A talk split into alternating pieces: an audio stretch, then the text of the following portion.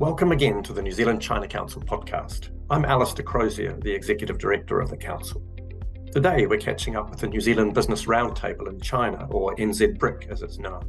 Our guests are Anna May Isbey, the BRIC's Executive Director, who has been based in China for over a decade, and James or Jimmy Robertson, who is Trade Strategy Manager Asia for Fonterra in Shanghai and also an executive member of the BRIC.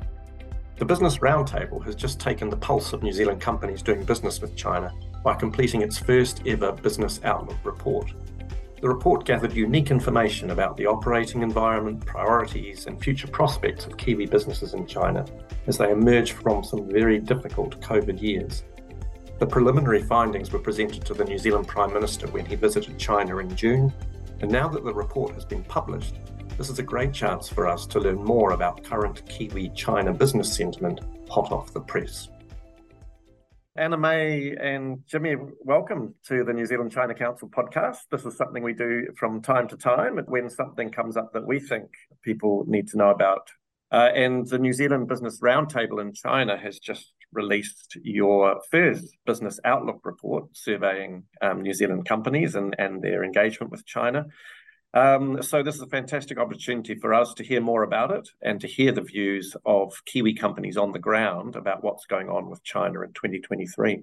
So Anna May, I thought um, we'd start briefly for those who may not know the BRIC. Um, who are you up in China and what do you do?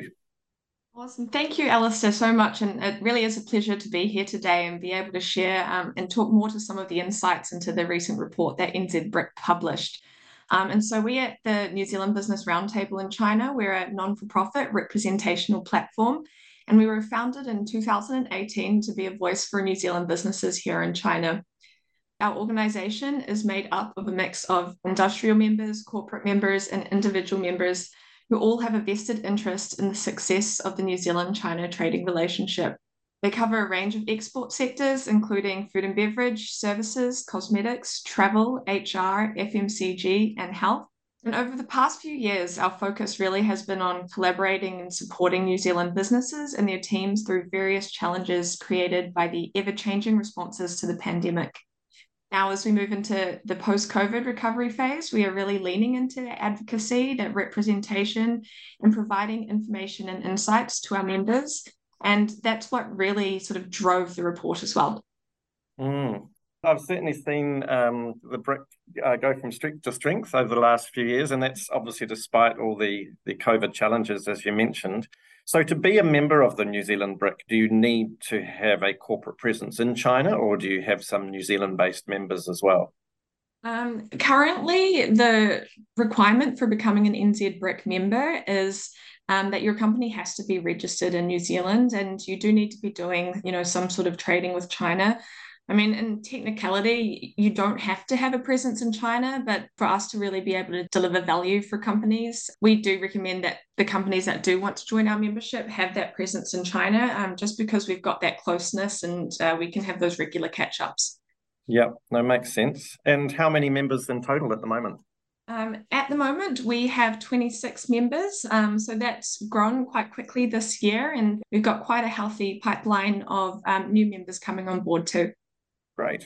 Uh, yeah, so the survey, I think I'm right in saying it's, it's the first time it's, it's been run. How did it all work?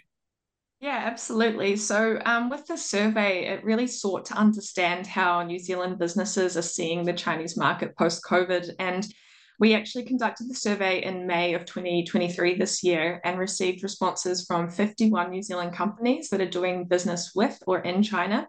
And we had the senior most person looking after the China market answering the questions. We also had a mix of sectors represented. So, as expected, food and beverage was um, the leading sector, followed by professional services. And we also had responses from FMCG companies, manufacturing and sourcing, healthcare, tourism, finance, pet food, and entertainment also included. And all of the companies uh, that we surveyed have a presence in China, some smaller, some a lot larger. And their offices were located all around, but predominantly concentrated in Shanghai. Yeah, no, that makes sense given, given the New Zealand um, business footprint. So, look, um, May 2023, which coincidentally was the month I was up in China for the first time since 2019, There was a real um, energy um, when I was up there, and I think that's reflected in one of the key findings of the report, which is that almost 80% of the businesses surveyed were, at least to some degree, optimistic about market opportunities in China. Fast forward a few months now to September, and to address really one of the elephants in the room, I mean, the, the mood down here at the moment, looking at, at media, has become very dark about the Chinese economy. It's it's kind of battle of the indicators at the moment, um, with the Chinese government presenting one set and foreign media and analysts presenting another set. So, just up on the ground, do you think if you ran the survey again today, that the response about optimism would be somewhat different?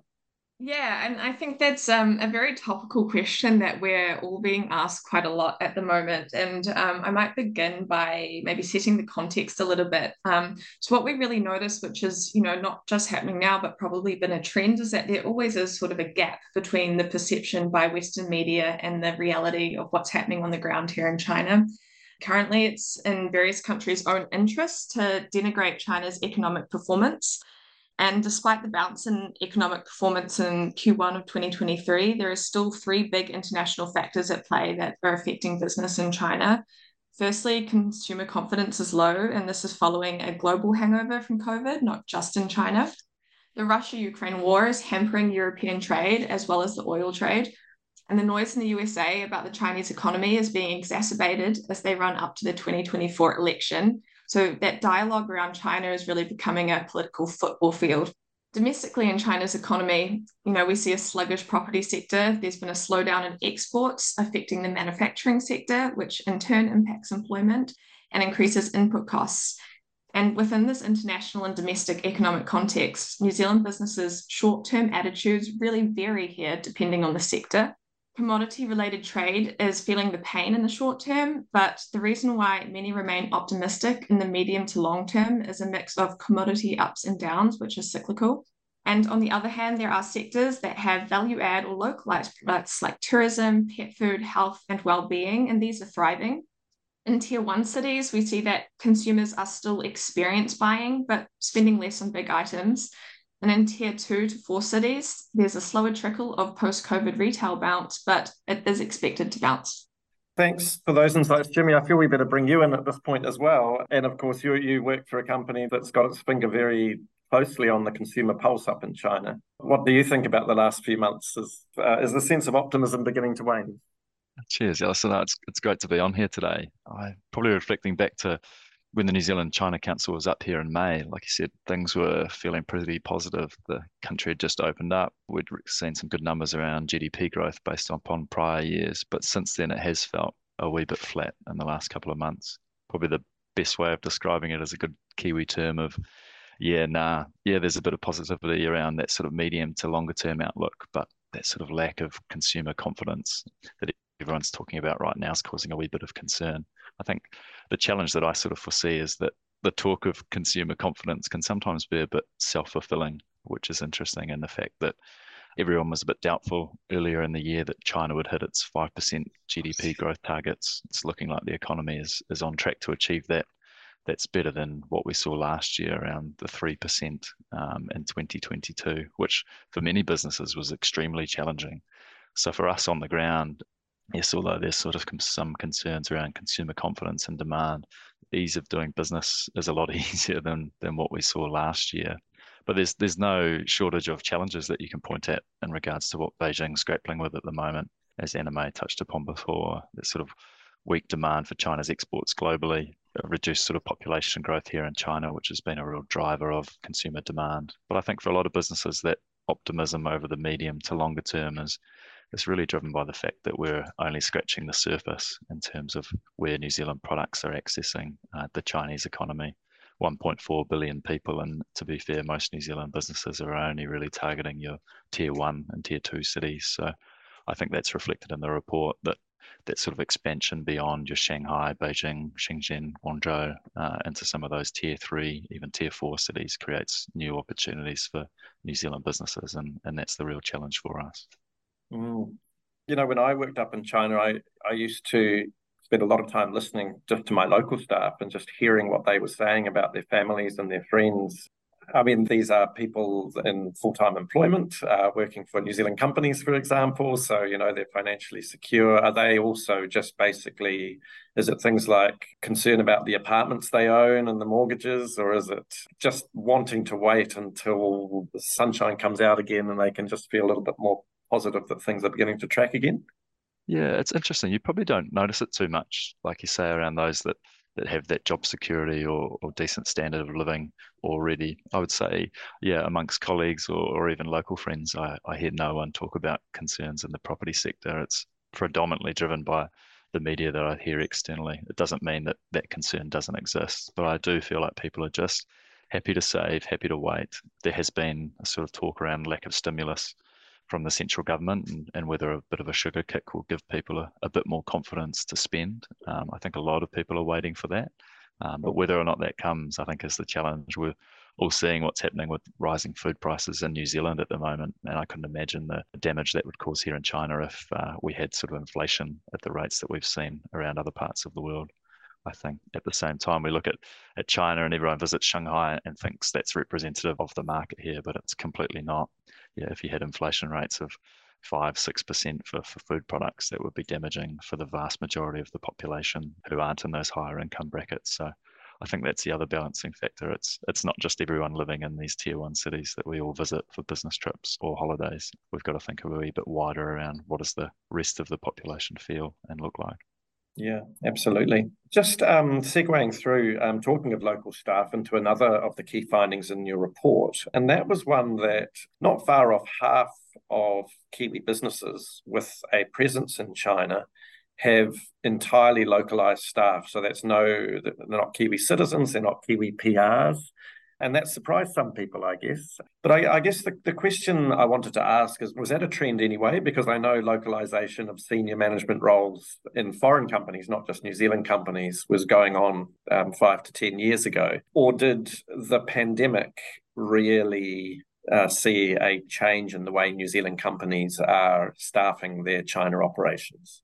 Yeah, absolutely. I mean, I might kick this off and say that uh, you know, I've been here for quite a number of years as well, coming up to 10 years next year. And I think we definitely noticed an exodus of foreign staff pre COVID. And, you know, this is due to a number of different factors. So, this employment of local staff was definitely pre COVID emerging trend, as you said, for other foreign companies in China, but um, also for New Zealanders. But I think that, you know, one of the things that local staff does offer that companies uh, realized before the pandemic hit was, you know, they offer huge advantages that foreign staff just can't offer. And uh, COVID has really exacerbated this trend.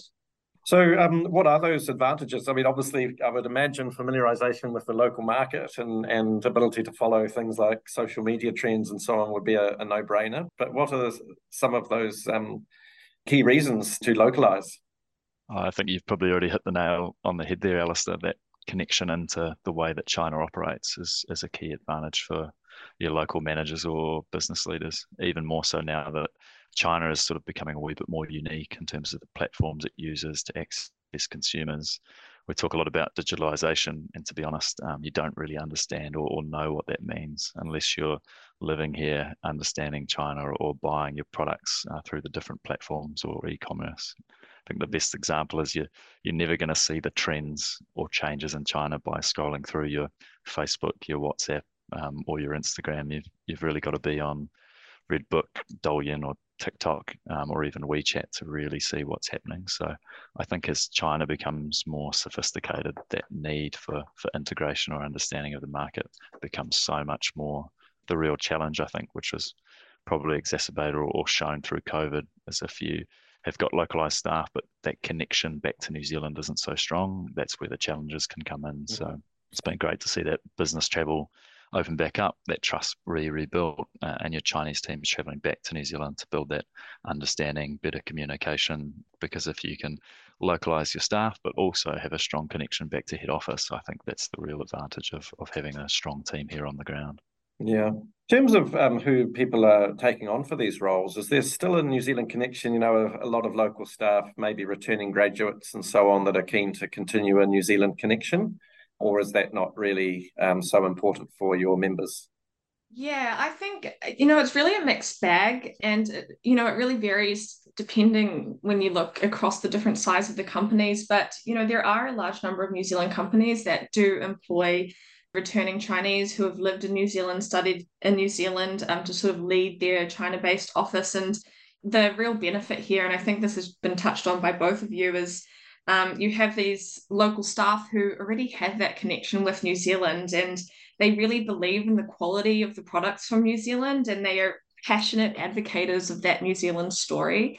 You know, they also have that advantage that perhaps, you know, New Zealand citizens might not, which is that they do understand the local market and at the same time bring that cultural and communication understanding of New Zealand to the company and the team here in China. Yeah, no, it's great to see that link. I'm sure our universities are absolutely thrilled when their alumni are able to return back home and, and continue that link as well. Turning to another of the findings in the survey, companies that responded were asked to rate the ease of doing business in China this year compared to 2019, which of course was the last year before COVID.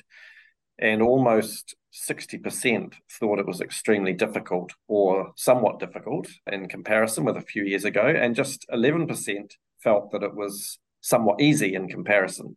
So I guess my question here is what are the main difficulties that Kiwi businesses now face uh, doing business in China compared to 2019? And are these mainly temporary ones as, as we just struggle to, to come out of COVID or something more permanent that we need to get used to? Yeah, it's it's probably a combination of both, to be honest, Alistair. I feel like there is probably a wee bit of a hangover um, post COVID and some of those numbers that are coming through.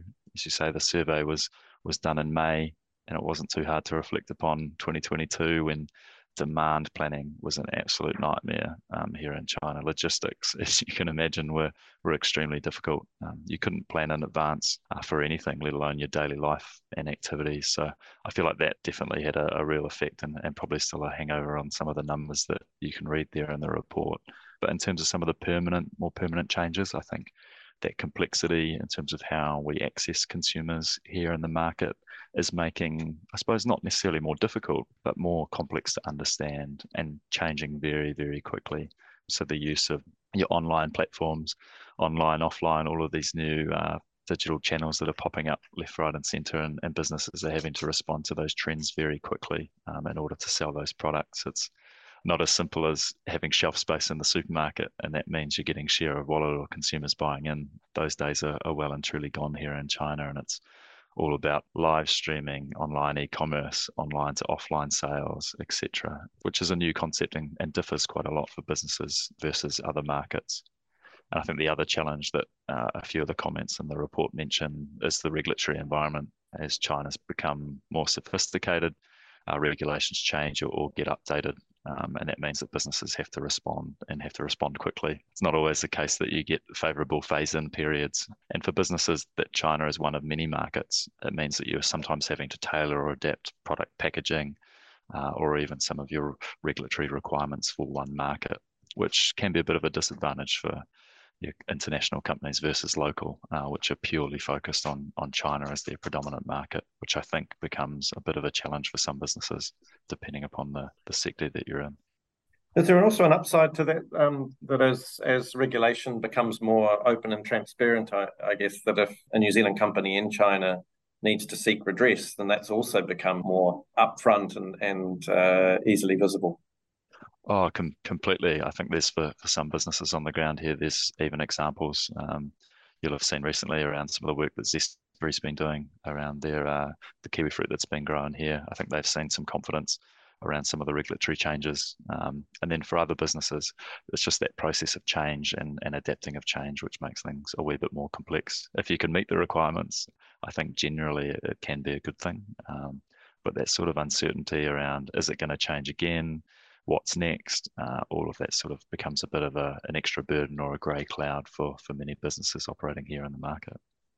Sure. Anna May, back to you for the next question. The survey focuses on um, businesses that are already doing business with China, and that's um, absolutely understandable. So I guess they are the ones saying, well, we're invested in this and we're going to keep on being invested in this. And that seemed to be a generally positive message. But I guess, in a sense, that it was surveying the converted, and that these are companies that have already taken that plunge and want to keep swimming in the China market.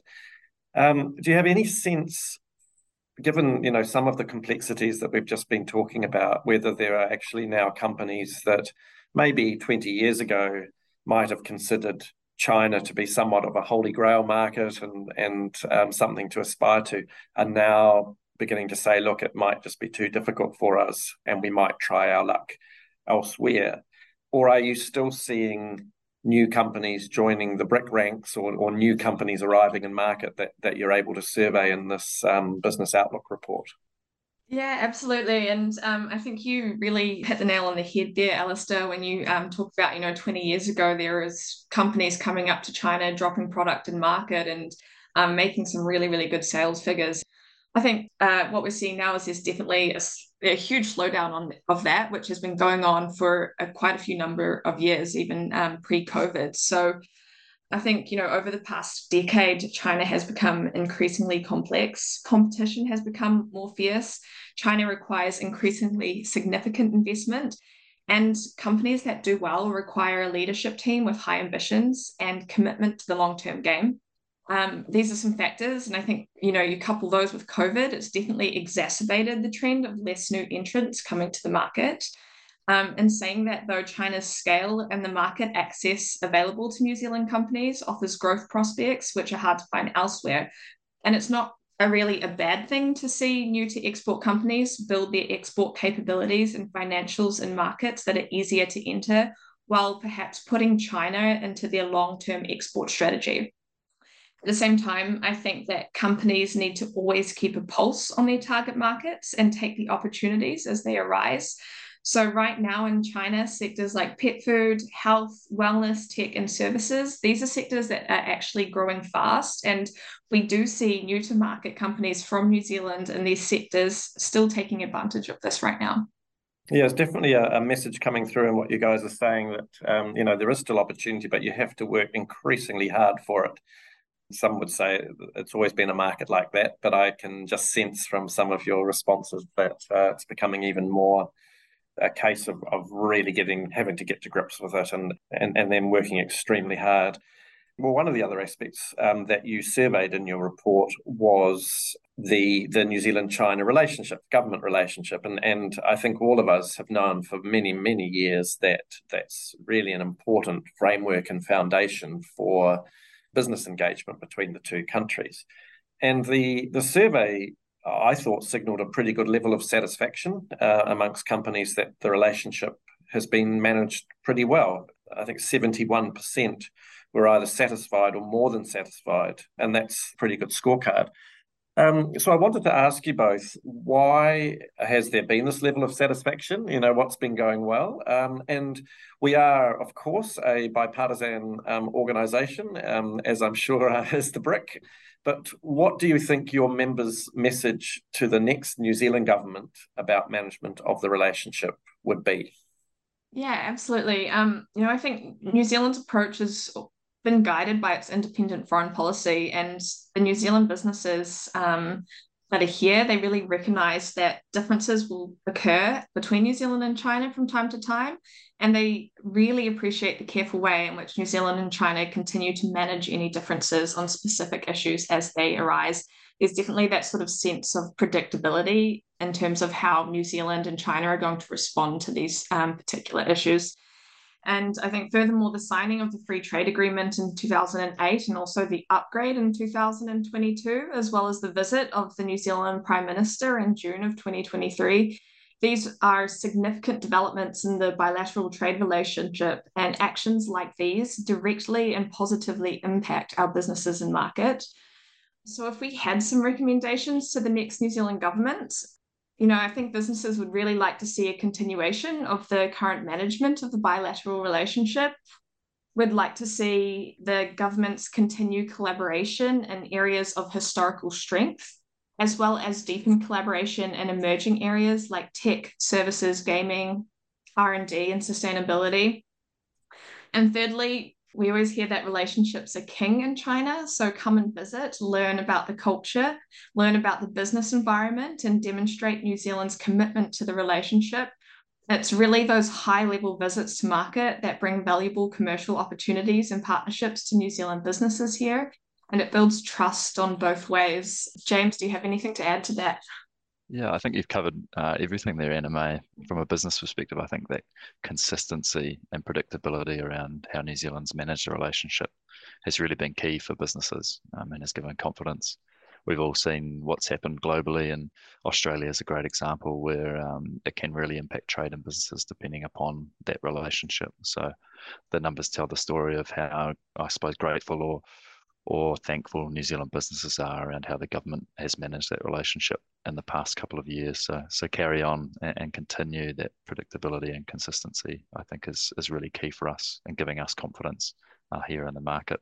China's not going to go away in terms of its importance in the global economy and the importance of uh, New Zealand's export profile. So managing that, keeping that front of mind, and we'd love to see uh, another trade delegation up here uh, once the new government is formed. Uh, I think aspects like that it had great effects here in China. It made the the one o'clock or six o'clock news in New Zealand a few times, but it was everywhere on social media here in China. The red carpet got rolled out, um, and for us and for our customers, them seeing that strength of the relationship between New Zealand companies, their government, uh, and the New Zealand and China government, they get real confidence that New Zealand is going to be able to provide security of supply of products and goods up here into China. So yeah, continue on would, would be what we'd like to see.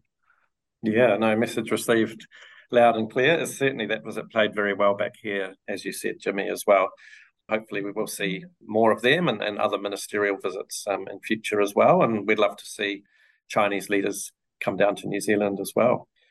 I'm going to move on back to a, another market strategy question that you covered in your report, and that was that localization of products for the China market is now one of the top focus opportunities for a lot of New Zealand goods and services exporters.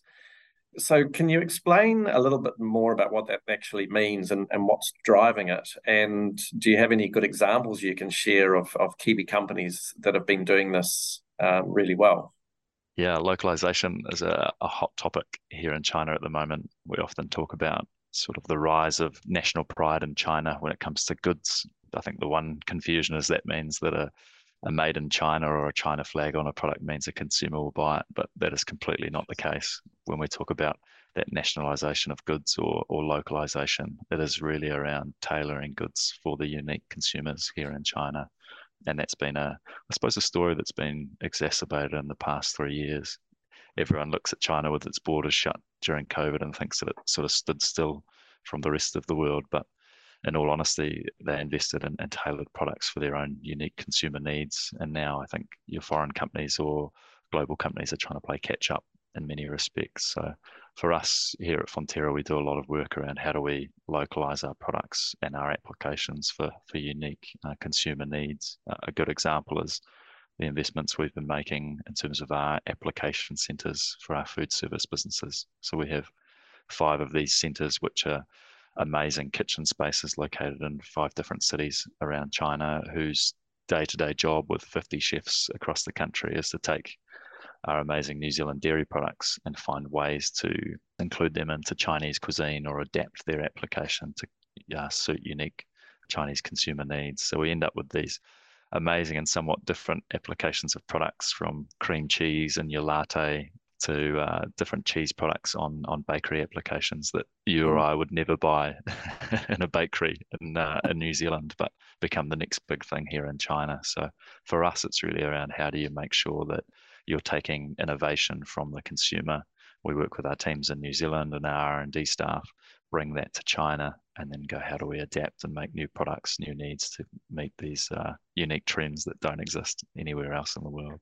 Mm. And is that driven by a, a sort of pride? China's culinary traditions, for example, are, are, really worth celebrating, or does it just taste better for palates to incorporate New Zealand ingredients into these more traditional Chinese foods, for example? It's, probably a combination of both. I would say you've seen a bit more interest in, in Chinese history and, and culture. Um, and so for us, it's around how do we, instead of using, a, I suppose, a plant based oil product, how can we use a, a butter or a, a dairy uh, fat, which has that sort of better taste or texture profile, and incorporate that into to local cuisine. A good example would be you'll be aware of the uh, the mooncake uh, festival that'll be coming up. Everyone will be gifting these little mooncake type products to to their friends and their families. Um, so how do we incorporate uh, different types of, of dairy, such as butter, into some of those products? How do you include things like dairy fats, dairy butters, dairy creams um, into some of these products, which have traditionally been yeah, very heavy in margarines or, or plant-based oils? So trying to take that sort of common Chinese culture and cuisine and incorporating some some healthier dairy alternatives uh, into that market space. I think it's you know with every market right and every culture they've you know they've all developed their own taste their own cuisines um you know if we're talking about food and beverage and it's really really important I think as a brand to to really teach the consumers or work with the consumers through your product and how the consumer you know how does this fit into your life? And um, really make sure that your product is fitting into into their lives as well I think we saw this particularly, I think James just mentioned it as a trend sort of going through COVID was um, you had those domestic companies here that things, uh, foreign goods weren't being uh, imported as much. There was struggle there. And so you had domestic companies, you know, really developing new products, good quality products, cheaper products, and really addressing their consumers' needs. So as borders have opened back up, foreign companies really need to sort of echo what these domestic companies have had essentially a three-year head start on. And so I think I've got three quite interesting and different examples from New Zealand companies that are doing that quite well over here. Firstly, Spring Sheep Milk, a really interesting example of um, product localization, but also their marketing localization as well. Um, so A1 beta casein intolerance, it's quite a common allergy here in China. And Spring Sheep's route to the consumer was first via goat's milk consumers, as the education of casein was already there rather than trying to go through those cow milk consumers. Um, and so their whole milk powder, infant formulas, mid senior formula, and children growth formula are all formulas that were developed according to their Chinese consumers' demands. And in terms of localizing their marketing, they've got some interesting research that they put out. So they researched their consumers' responses to images and they ended up changing the style of the banner to include more cartoon imagery. So globally, it would be more photographic imagery of New Zealand, uh, of sheep, of um, children, but they included some more cartoons into this imagery based on the research, and the average time on the homepage increased from 19 seconds to 29 seconds. So just a again, a really good example of how that product localization, that marketing localization based on research um, can really, really help you connect better to your consumer. I think another really interesting example, which is perhaps not so much the product itself, but the services that go alongside your product in China and how you really need to localize them. So the oral, New Zealand oral healthcare brand, Grin Natural, um, so they've got actually quite an extensive uh, global CSR initiative um, called Share a Grin. Uh, so if you buy one toothbrush and Grin will actually donate um, another toothbrush to a child in need. Um, and they do this across many markets, including New Zealand, Australia, and the US as well. So Grin runs this campaign in China, I think yearly, and they partner with local charities, local hospitals, and schools, not only to, to donate their product to Chinese kids in need, but they also run an extensive education program alongside it. So they're on site, they're giving out product, they're teaching these kids about oral hygiene, as well as creating age and language appropriate games and tools for these kids to take home, get excited about oral health care, and for their fam- families to be educated about it too. Um, so, there again, like a very, very great example of having a product, but also localizing and tailoring your service to educate about your product to your Chinese consumer. And I think um, finally, as well, Zespri has quite a good example of um, how operational localization brings you closer to your customers and in the end gives you more price control over your end product. And so during COVID, you know, we saw a lot of those domestic companies, the gap between them and the end customer really shortening. Um, and so there's that sort of competition there for foreign companies. And Zespri, like most companies, began by back to back trading with China they moved into setting up an office and a team. And now I think they have about 90 staff in market and they own their own supply chain, including their own chartered ships for China. They act as their own IOR. They deliver product to their distributors' warehousing. They do the repackaging for them. And this level of operational localization gives a company the ability to respond quickly to their customers' needs, as well as gives them more control to increase the sales price of their product. So there, I think just three really different examples of you know how that localization can really, really play out, um, and the types of thinking that New Zealand businesses really, really need to bring to China when they're trying to do well in this market. Yeah, it's a real um, integration um, narrative that you're telling there for sure. I had two more questions uh, just to round out some of the findings in the report that I found really interesting. And one um, was the finding that while over half of the survey respondents thought awareness of New Zealand's brand in China was either strong or very strong, the other 40% of Kiwi companies thought it was maybe average. But what I guess I found really uh, interesting was that a lot of companies didn't seem too concerned about that because the country of origin is becoming less important than marketing quality products made for the China market. And I guess it's sort of backing up what you've just been talking about, you know, with Spring sheep moving to more cartoons and, and less maybe images of the lakes and the mountains and and also some of what Fonterra has been doing um, with product uh, injection into local products and so on.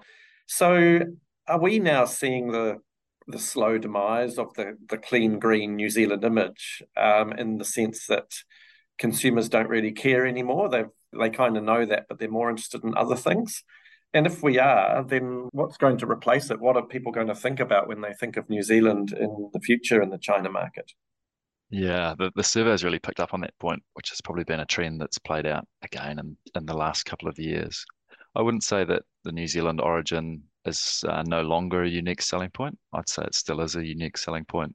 It still does insinuate that high quality, clean, green image, product safety, but it's it's it's not enough on its own anymore. I think the days of, of slapping a made in New Zealand silver fern sticker on a product uh, doesn't necessarily mean that you're going to attract the high price point or have an advantage over mm. your competitors. Uh, it still does provide a benefit, but unless that product is is tailored and is meeting a unique uh, consumer need, it's not going to be enough on its own. So that combination of, of provenance, which is important, combined with localization, I think for businesses that can hit that sweet spot of a New Zealand origin product designed for a Chinese consumer, uh, mm. that's where everyone wants to really head at the moment um, to find the best of, of both worlds. Yeah, yeah. It's just another example of having to work increasingly hard, isn't it, in the market Look, one final question, and this is something that our council picked up when we were up in China in May as well, is that maybe, you know, 10, 20 years ago, New Zealand companies uh, at the high end of the market and say um, uh, primary produce were very much competing with other foreign companies also exporting the same quality of primary produce to China. And the survey picked up that now an amazingly high 91% of respondents saw increasing domestic competition as one of the top competitions in the China market. So, um, how are Kiwi companies responding to this challenge? Yeah, it would, would be fascinating, Alistair, if we had results from a survey five to 10 years ago to compare and contrast how this has changed. I think we would have had 91% of respondents five to 10 years ago say that increasing international competition mm-hmm. in China was the biggest threat. And now that's really flipped. And it's all about uh, what are the domestic players doing? How do New Zealand companies differentiate and compete? I think one of the uh, good examples I would have would we recently purchased a vacuum cleaner for our apartment uh, in Shanghai a few months ago, and you're sort of tossing up around which brand you go for. Uh, at home, we would always see at home in New Zealand that Dyson, you know, is the number one brand, the best product, um, and and you pay the price for it. And it's the same here in China uh, in terms of the price point. But for us, we ended up going with a, a Xiaomi, a local uh, electronics brand, because that product connected to our Wi-Fi. We have the uh, Xiaomi internet router. Um, you push a button, and for some reason, it connects to all of our different devices, and the, the apartment now cleans itself. Um, whereas the the international premium product didn't offer that same connectivity um, into the China ecosystem. And so again, I think it comes back to that New Zealand companies needing to localize, uh, really understand at a time where the digitalization of the market here is is going at 100 mile an hour. The connectedness through e-commerce, um, so not just localizing your products, but localizing how you sell is the other aspect. And another key thing for New Zealand companies is that expansion into to new horizons within where geographically in China you target in terms of your tier one and tier two cities. Yes, New Zealand companies tend to have good access, but how do we get greater demand uh, within some of the wider population that we don't necessarily have access to today? And that's where a lot of your domestic players uh, are really winning. So how do we compete with them more um, to access more of China's population? I think are the, the three key things for us: localization, e-commerce or digitalization, and then that expansion to, to access more demand. Thank you again to Anna May Isbey and James Robertson for sharing their on the ground insights from Shanghai with us today. If you would like to access a free copy of the NZ BRIC Business Outlook report, it can be found on the Roundtable's website, nzbric.com. And to access our back catalogue of New Zealand China Council podcasts, visit our website, nzchinacouncil.org.nz, or follow us on Apple Podcast, SoundCloud, or Spotify. Thanks for listening.